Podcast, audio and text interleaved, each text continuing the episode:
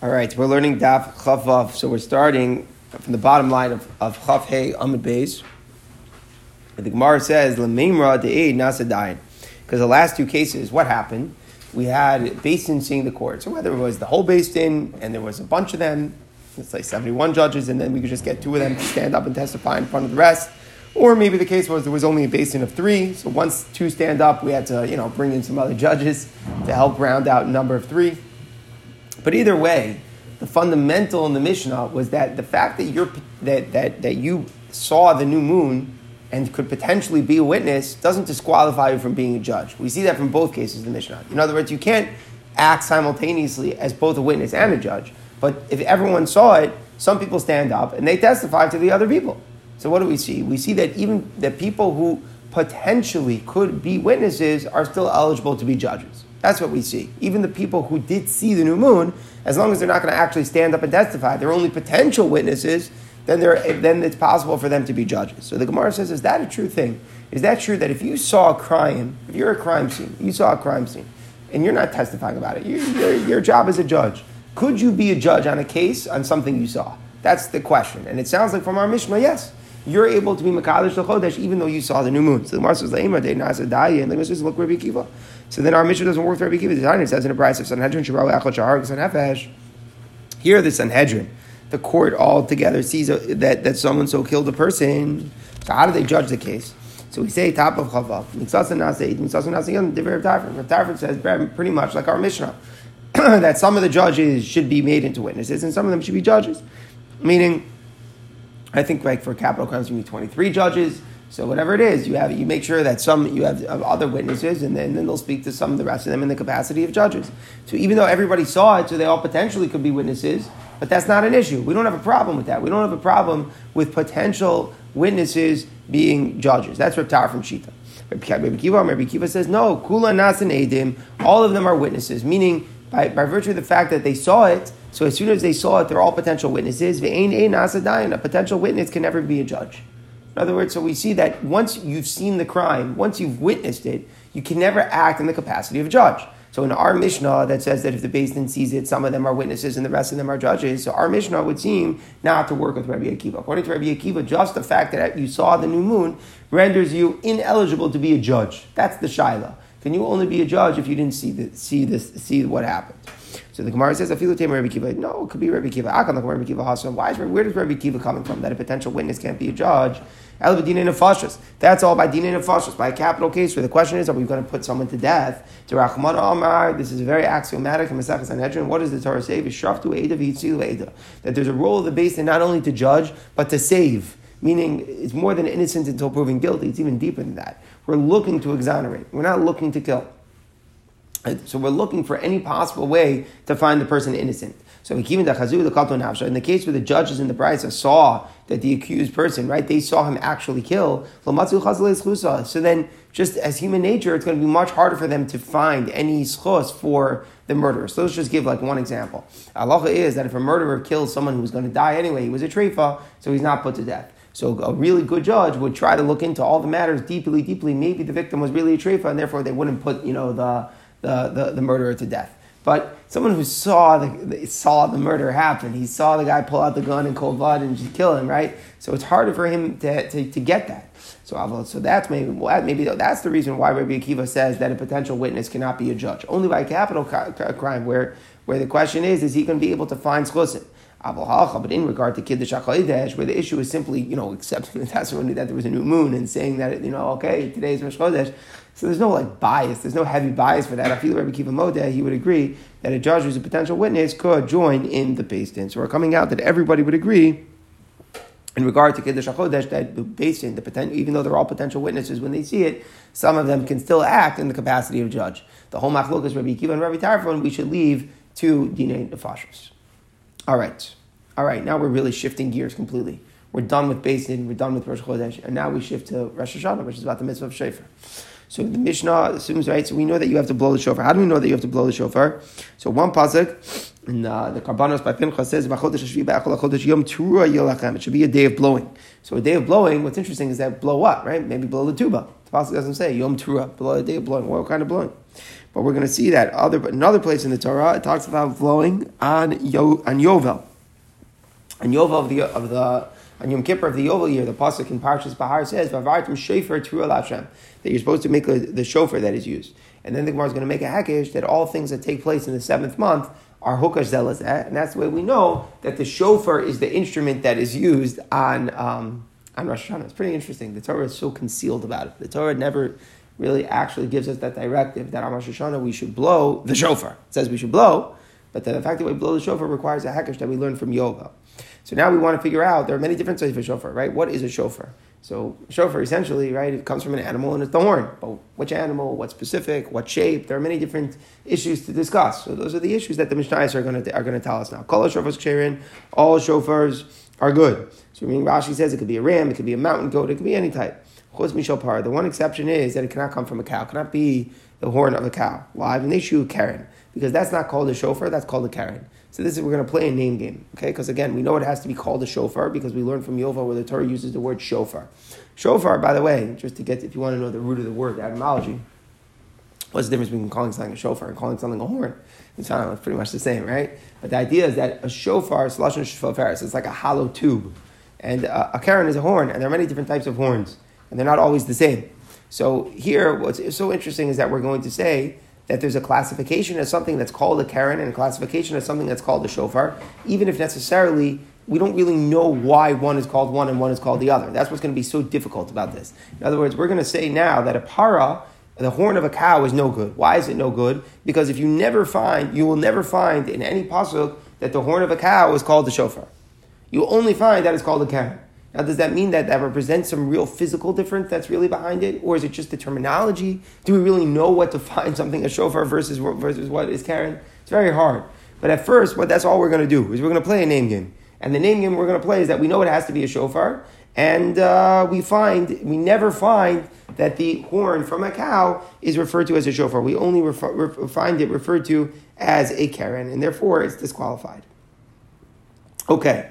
Now again, there are definitely some Rishonim who try to give physical differences. I don't mean that they like some some Rishonim say that that shofar means something which is naturally hollow, and and and, and the, the, the horn of a cow, the the vart that is called a karen and not a shofar is that if you look at it, it's not as naturally hollow as the other ones. Is that hundred percent true? Scientifically, yes, no, it gets complicated. But that's not the way that the Mishnah says it. Even if that's the way the Rishonim elaborate, the way the Mishnah says it is just a pure name game. It has to have a shame shofar, and we never find the horn of a cow is called a shofar. It's always called a karen. Amar Rabbi Yossi, kol shofar Rabbi Yossi jumps all over that. He says, I'll find you a raya that every shofar is also called a karen. Shenamar, what does it say by Matan Torah?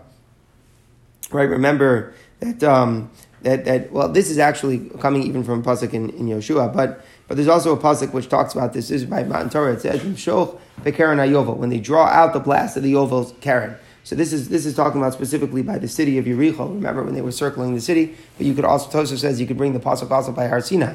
That when they it says when they would draw out the blast from the of, of the Yovel's Karen, and then the pasuk goes on to say when you hear the sound of the shofar. So we see that they're used like interchangeably. Karen Yovel, right? When it says that you're going to use the Yovel's Karen the Yovel is the male sheep, the ram. When you're using the, the, the, that, that, that, that shofar and it's called a Karen, and you're going to hear the sounds of the shofar. So we see that the Torah is calling, even the one from the ram is calling the Karen. So obviously they're just synonyms, basically, is Rabbi Yossi's point. A shofar, a Karen, they're synonyms, they're used interchangeably there in the puzzle. So you can't make a big deal of it and say that if a cow's one is never called a, a shofar, so it's not eligible. It's not a shofar. A Karen and a shofar, the same thing. Okay. So the Gemara right away asks, Shopper come Rabbi Yossi. Rabbi Yossi is making the most obvious point of all time that if we see that Karen and shofar are used interchangeably there, then, then what in the world is the problem? So Rabbanan, what's the Rabbanan's response? Meaning, the Rabbanan were saying that the cow's horn is no good because it's called a Karen. How do they respond to the fact that we see in that pasuk with, with Yeshua when they were blowing the, the shofar that it's also called a Karen? So we see that they're being used interchangeably. So the Gemara responds, Call the shofar, ikur shofar, Karen. All other shofars are, are good because they're called both. Meaning you're right, shofar and karen on some level are synonyms and they are used interchangeably.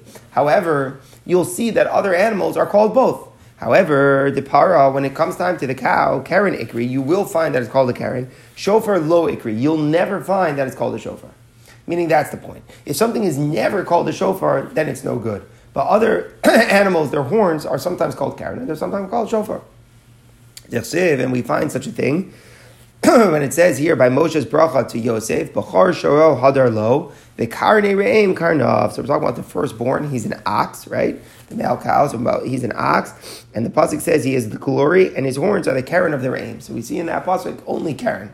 Now, as the Gemara sometimes says, you know, when you bring me a proof that in there it's all called Karen, that's not a proof that it's never called shofar. But evidently, look through, if you look through the psukim, there was a psukim that, that, that, that, that the cow and the ox is called Karen, but we never see that it's called shofar. So the horns are never called shofar. So that's the point. If it's never called shofar, that's a red flag. That's a red flag that it doesn't have a shame shofar. It's not hollow enough naturally, and therefore it's not good for the mitzvah. Whereas the other animals, okay, sometimes they're called shofar, sometimes they're called karen. And on that level, karen and, and shofar are just being used loosely and interchangeably, and that's okay.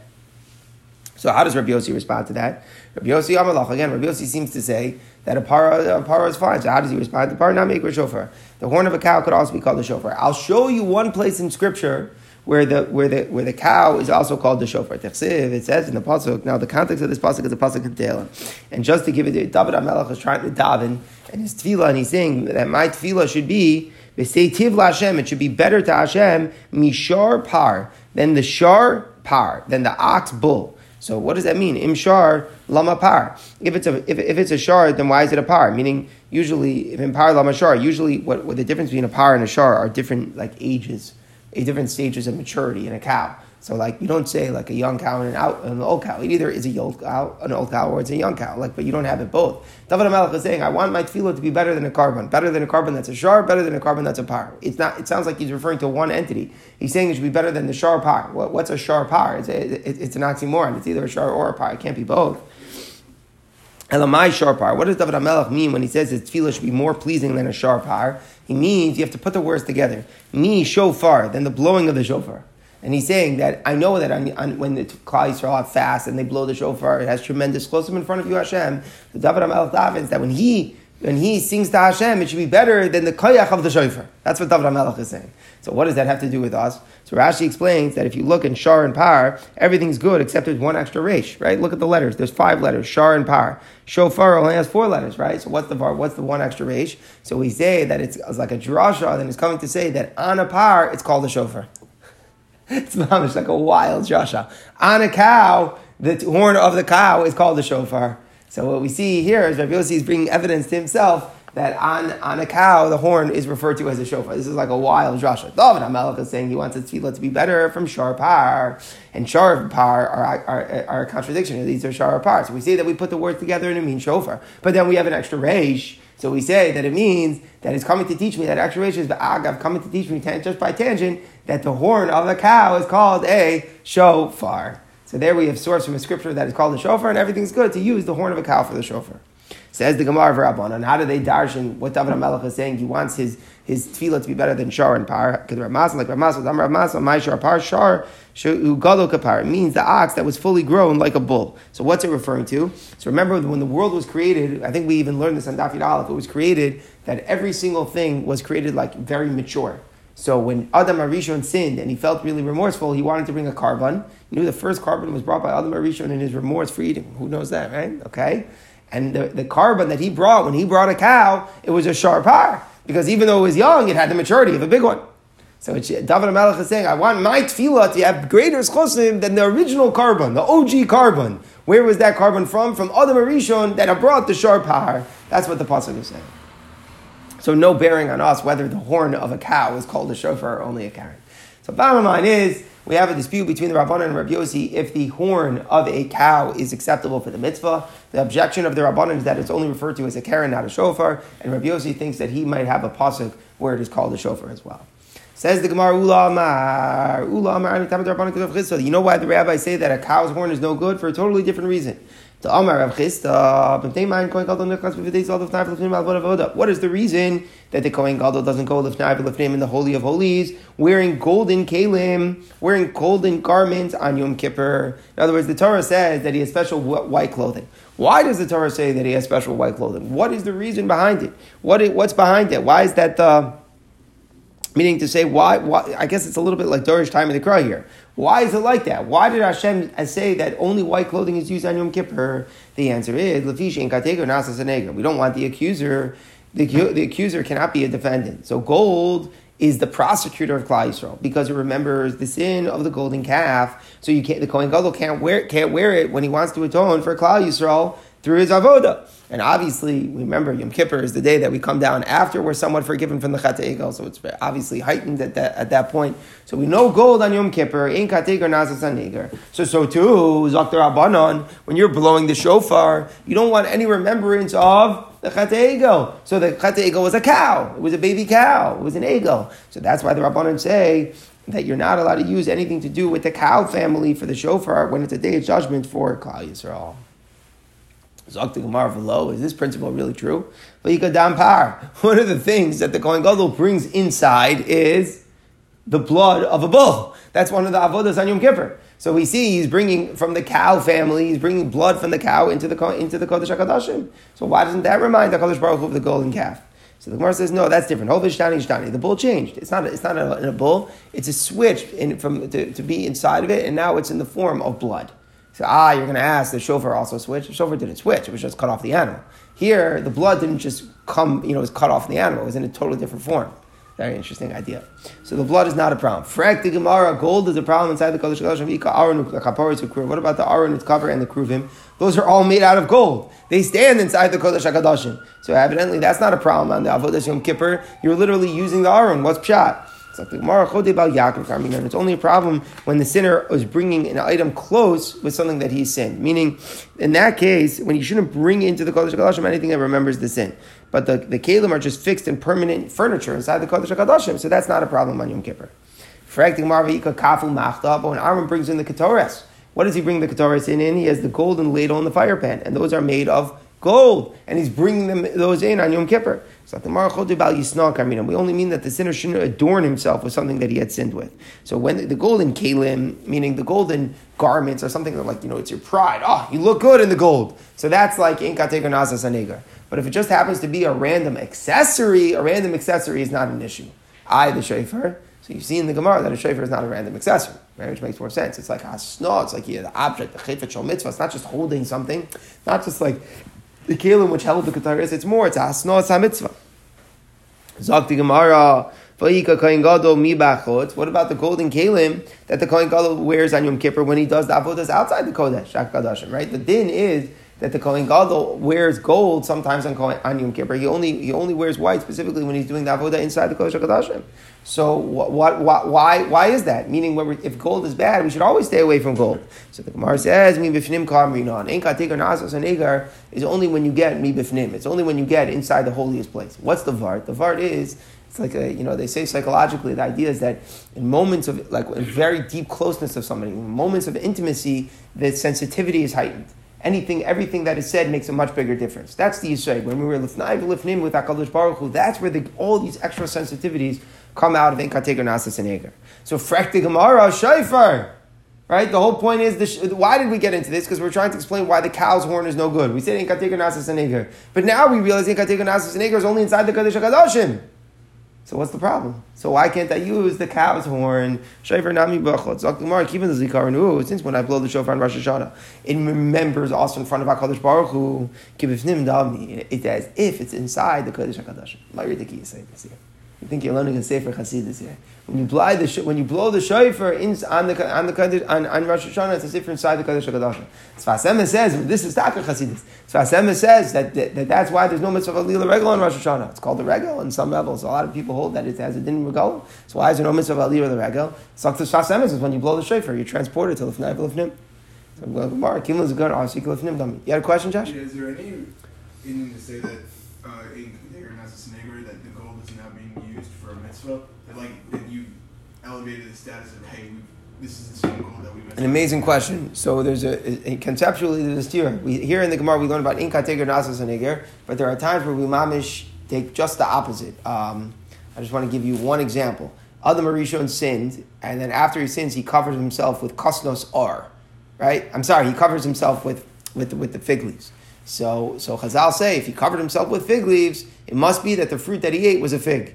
Because the, with the item that he sinned, that is the item by which he fixes himself. Isn't that like the biggest contradiction? Women light candles, dafka, on Rosh Hashanah to make tikkun because since they were the people who did it, they should be the ones who fix it. I'll give you another example.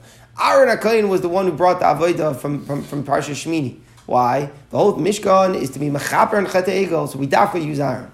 Fact the Maral, those are three examples where we see mamish the opposite. We see that the item of sin is used to be Mesakin. And here we say. Get that item of sin away. Don't have any remembrance of it. So it's a very interesting contradiction. There's very interesting Torah about this. But not for now. Okay. Zakti Gemara, Vatan Kamar. Ula saying the reason is because the cow's horn is is is is in as an Igar. The Mishnah said a different reason. What's Ula like giving a different reason than the Rabbanan themselves gave? The Rabbanan said the reason is it's not called a shofar. The Tana was just saying one and more, meaning the re- the Tana wasn't saying the reason. He was saying one reason. Oh, so it could be that the Iker reason really wasn't about the, the Karen business. The Iker reason was really about Inka Teganasas and Iker. Well, how does Rabbi Yossi respond to Inka and Iker? Rabbi Yossi holds that a cow's horn is good. He doesn't buy that the shofar transports you inside the Kodesh HaKadoshim. Since it's not inside the Kodesh HaKadoshim, there's no sensitivity. Ah, they should Karen, and this that you're tinding that is called a Karen, that's not a convincing argument. Kol shofar is not make a Karen. All other shofars are called Karen as well, so we don't have an issue. Zog Gemara Abaye, Amar Abaye says, Hanu Tamat Rabbanon, what is the reason for the Rabbanon? A different idea. Shofar Amar Achman. Torah says it should be a singular shofar. Shofars, you can't make the sound from two or three shofars. That's actually a din, right? That by that you can't take you know stick a bunch of shofars one inside the other and blow through all of them. The shofar wouldn't be good. It has to be uh, the sound has to come out from one shofar. So what does it have to do with the horn of a cow? The horn of a cow, even the koi gildi gildi. It has a bunch of different shells. So It looks like two or three shofars. Meaning, the, by a cow's horn is very interesting. Each year that it, the cow gets older, it grows more. The horns get bigger, and you're able, mamish, to discern the new year's growth. It's like it's like another shell that adds to another shell, that adds to another shell. You can really see it. So other shofars, it's just the, the, the, the, bone, whatever, the material just gets bigger and longer. It extends. You can't tell like a new layer of what's this year's growth. So the, the, we're saying that physically the cow, the cow's horn looks like two or three shofars were stick to one another. So since it looks as if two or three shofars were stick together and you cannot blow two or three shofars, therefore it's no good. Zog Gemara. Why we give it a different reason than the Tana? about The Tana said a different reason. It's because it's called a Karen. What are we outsmarting the Tana for? So the Gemara, the same idea. The Tana wasn't saying the only reason, he was just saying an additional reason. The real reason is you can only blow one shofar, not two or three. Oh, and furthermore, they issue Karen. We see that it's called Karen and not shofar. Rabbi Yossi Yamalachad does Rabbi Yossi respond? Dika Amrit, this that you're objecting shofar, you're objecting because it appears like three shofars. I say that it doesn't. Given the Machabi Adadi, since all the layers are connected, Chadu, that's considered one shofar. Udika Amrit, issue Karen, and this that you say because it's only called a Karen, that's not also not a good argument. Call the shofar is not Karen. Again, he Rabbi Yossi thought he had to prove that the cow's horn is called a um, because because the all shofars are called Karen.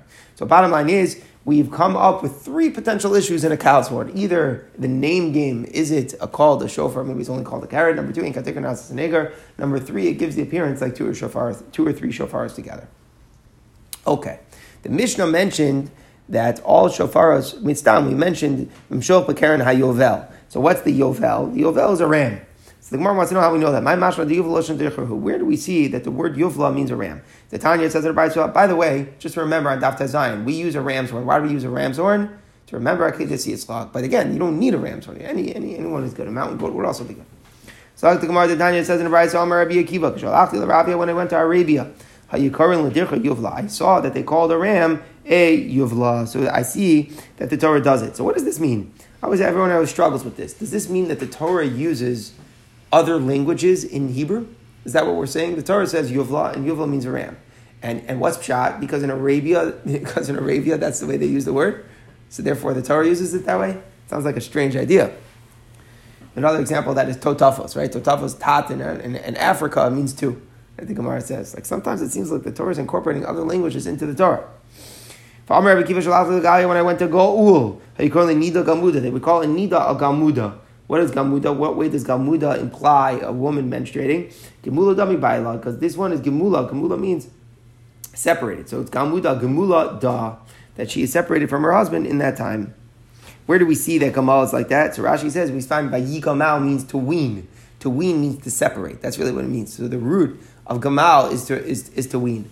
That's why maybe why a camel is called gamal, right? Because when a camel is able to, to take in such a huge amounts of water, then it's not doesn't need water. It gets weaned off water. It's called a gamal. Now I'll ask you a hard question. Why do we say Goimel Chasadim Taivim? That's a hard one. What's the essence of Gemilas Chasadim? Now that you see the root of Gamal is separation. I went to Africa. According to Ma Kasita, they would call a ma a kasita. Might not mean who in the world cares. The future Ma Kasita, the Rasa Me'otanki, to know what it means in the Torah. It says in the Torah that uh, when Yaakov came to Shechem, he bought, he bought land from the children of Chamar for 100 kasita. So the Gemara says that that means he brought a new currency. He gave them a new coin. And what type of coin is it? So we learn from over there that kasita and amar, the same thing, that it means the coins are called ma, or in, in, in, in um, Aramaic, the donkey coin. Says the Gemara Amar Rebbe, when I went out to the further far far out, according to Mechira Kira, they were called Mechira Kira. The mind of who cares? The Firushi Asher Karisili. Look at the pasuk. The pasuk says here where Yosef was buying from Paro. So, so he says Karisili. He's talking about Mars Mapelas. He says the grave which Karisili I bought. So now we understand the meaning of the word. Karisi and Mechira mean the same thing. But I went to the border of Kain Nifyi. I saw they would call a kala a nifni, a ninfi. A rooster they call a sechli. Who cares? A kala ninfi, mikra. Where do we see this in a pasuk? Ifeinov, and so it's called aretz. That's way we say this all the time. In, in, the second Shir Yom of Monday. A beautiful bride who's the joy of the land. We're describing Yerushalayim. But we see that Nof means a bride, right? That's what it means. Har nof. What is nof? So we see that's what it's being used for. Um, that is being used for a bride. The Tarnical Sechli, a rooster is called Sechli, Rabbi Rabbi by same Rabbi Shimon Levi, Mikra, Mishas, Batuchos Chachma. Who is this? HaKadosh Baruch Hu. You put in the Batuchos Chachma. So what, literally Batuach is like a smooth thing, but it's an organ that wisdom comes out of, or HaKadosh Baruch Hu gave the Sechli understanding. So Misa Batuchos Elu This is the kidneys. We say that wisdom emanates from the kidneys. Interesting idea. They're very smooth organs, and the wisdom comes out from there. Oh, nasan sachvivino is a tarnagle. And what's the vart? Because sachvi really means the rakrashi to see. Ashanasan sachvivino. So the vart is that the rooster is very smart. It could see. It has amazing abilities to see. It has the ability to discern and see the exact moment when dawn occurs. So that's the pshat. Ashanasan sachvivino la'avchin ben yom laila. Okay. So the Gemara, a lady, a lady went to a place. Also, a person came to him. Amalei said to him, "Kabon planya, so and so cover me." So he uses a word we don't know what it means. He says, "So and so covered me." Other Levi didn't know what what's the guy trying to express.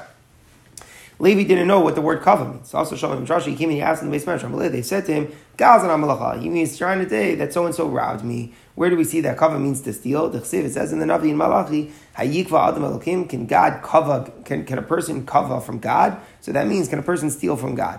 So we see that cover means to steal, and that the person was trying to tell you so and so stole from me. Had I been there and I didn't know what the word meant, I would have asked him a bunch of questions that would have helped me figure it out. I would have asked him, How did he cover you? But my kavach. With what did he cover you? My kavach. And why did he cover you?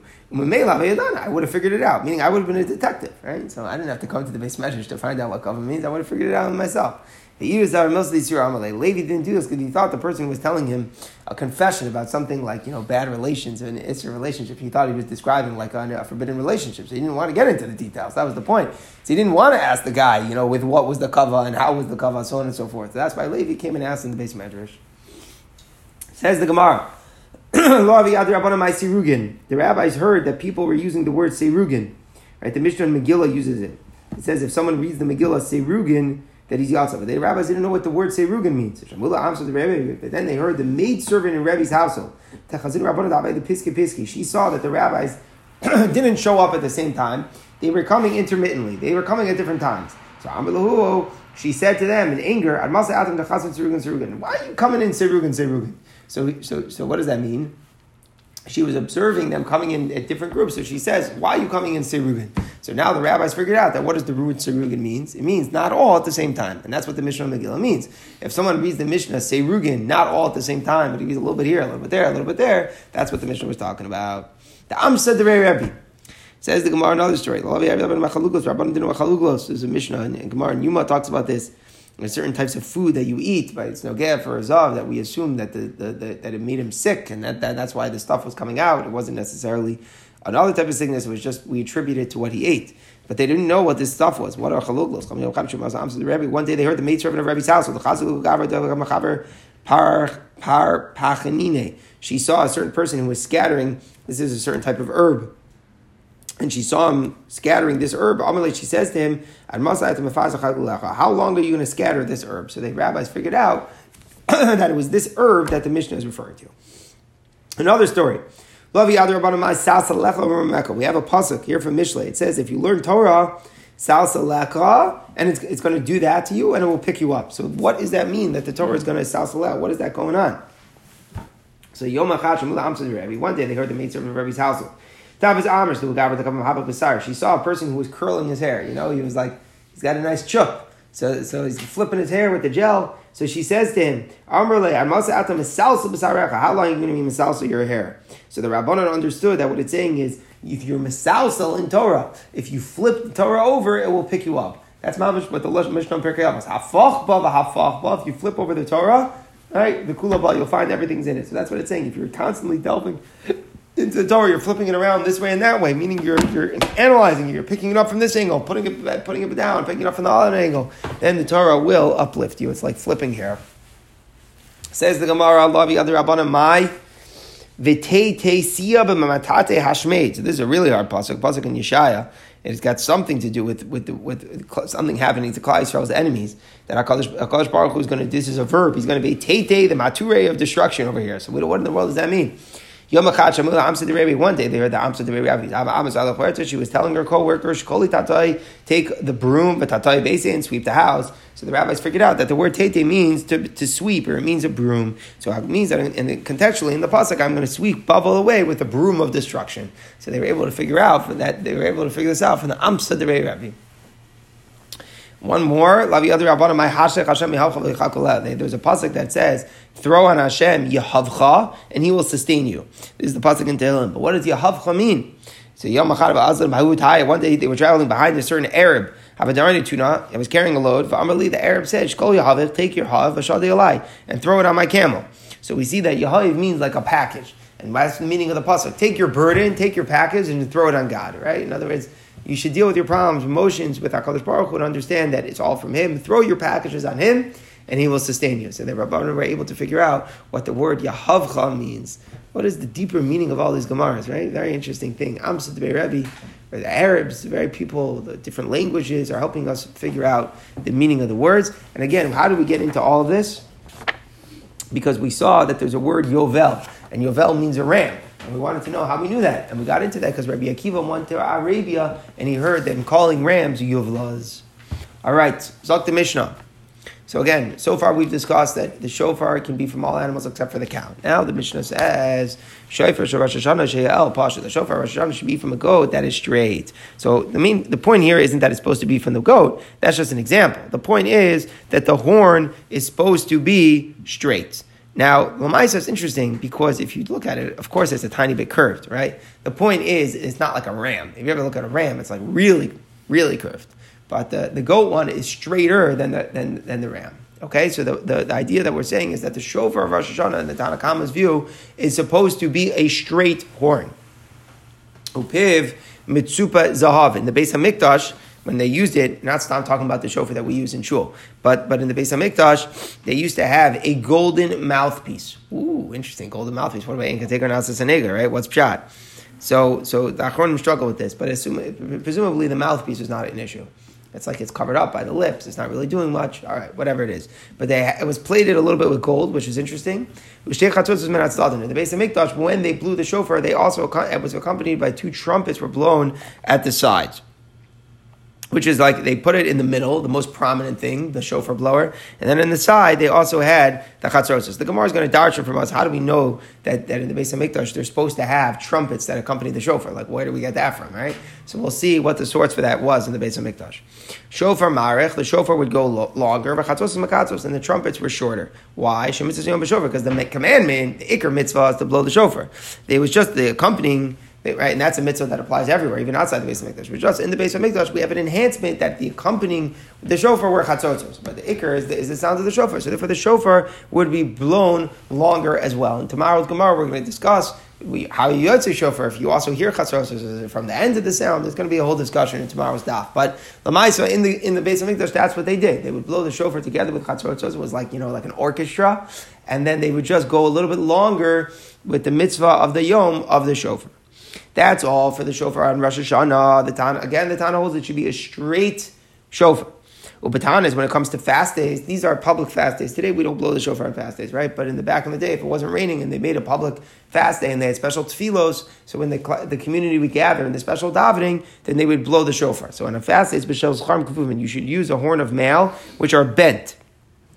The point is that it should be it should be different. It should be totally rent. It should be totally bent here, like from a ram. Okay. Um, and again, it, the point doesn't spe- specifically necessarily have to be a ram, but the point is that it should be a, a, a bent one. Upiyam kasev, and the mouths were plated with silver. On a fast day, the two trumpets are in the middle because the ikar is the trumpets. The trumpets are more representing like an eight sarah, um, so those are in the middle. And, and, and, and the, the shofar is on the, on the periphery. Shofar mekatzer, the shofar sounds are shorter. marichos, the trumpets are longer. The ikar mitzvah for the fast day is to use is to use the chatzos. Okay, now the Mishnah continues. So now we just said again that on Rosh Hashanah we use a straight one, and on a Tainus we use a curved one. Zok the Mishnah, Shava HaYovel Rosh Hashanah. The, shov, the, the, the halach of Yovel is exactly like Rosh Hashanah. Let's kill the brachos, for the blowing and for the brachos. So what does this mean here? The Torah says you're supposed to blow the shofar on Yom Kippur of the Yovel, right? What do we do? It frees the slaves, all the fields go back.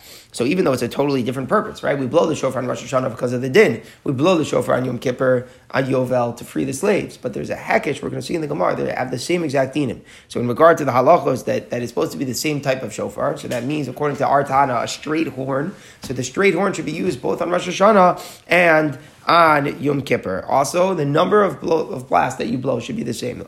Also for the brachos, what does that mean? The brachos of malchus, achonos, and shofars, which accompany the shofar, which we're going to learn about later in the Masechta, those are said on on Yovel as well. Interesting thing. You say malchus, achonos, and shofars then also. Fascinating. Says Rabbi Yehuda, he says no. But Rosh Hashanah, on Rosh Hashanah we blow with the horns of the males, meaning the the, the that the shofar of Rosh Hashanah is actually supposed to be bent. He's disagreeing. You said that, that the shofar of Rosh Hashanah is supposed to be straight. Rabbi is saying no, it should be the bent one. On the Yovel year, it should be the wild goats. So he's saying that on Yovel it should be straight. Okay, that's so he's coming and saying you're saying is really, if you think about it, he's arguing on two points because Tanakama was saying that on Rosh Hashanah it's straight, and then Yovel also is straight. That's what the Tanakama. Rabbi Yehuda is saying is that on Rosh Hashanah we should blow with a with a bent one, and then on the Yovel it should be a straight one. So he's arguing on whether they're the same. Um, I mean, at one point they're agreeing. They're both saying that the Yovel one should be straight. But they're arguing in terms of whether or not Rosh Hashanah, according to the Tanakama, is straight, according to Rabbi is bent, and they're also arguing whether Yovel has to be the same as Rosh Hashanah. Zakta Amora, Amar Rabbi Levi, mitzvah Rosh Hashanah Yom Kippur, bekfufin. The mitzvah on Shofar Rosh Hashanah and Yom Kippur, both of them should be both of them should be a bent horn. So he's disagreeing with everybody. He's saying both Rosh Hashanah and on Yom Kippur should be bent. The rest of the year, meaning a fast day, you should use a straight one. So he's disagreeing with everybody. So now we have to get into what's going on. What are the svaras here? Zok the Gemara of Hatanan. What did the Mishnah say? Reb Levi's in Amora. What did the Mishnah say? Shofar Rosh Hashanah Our Mishnah started off saying the Shofar Rosh Hashanah should be a straight horn. So why in the world is Reb Levi saying that a bent horn should be used on Rosh Hashanah? Zok the Gemara. Who Damar Kaitan? He's going like this. Tanya. Tanya says in a price. Reb Yudah elaborates. Reb Yudah, remember Rosh Hashanah, you took him Shal Schar Kufufin.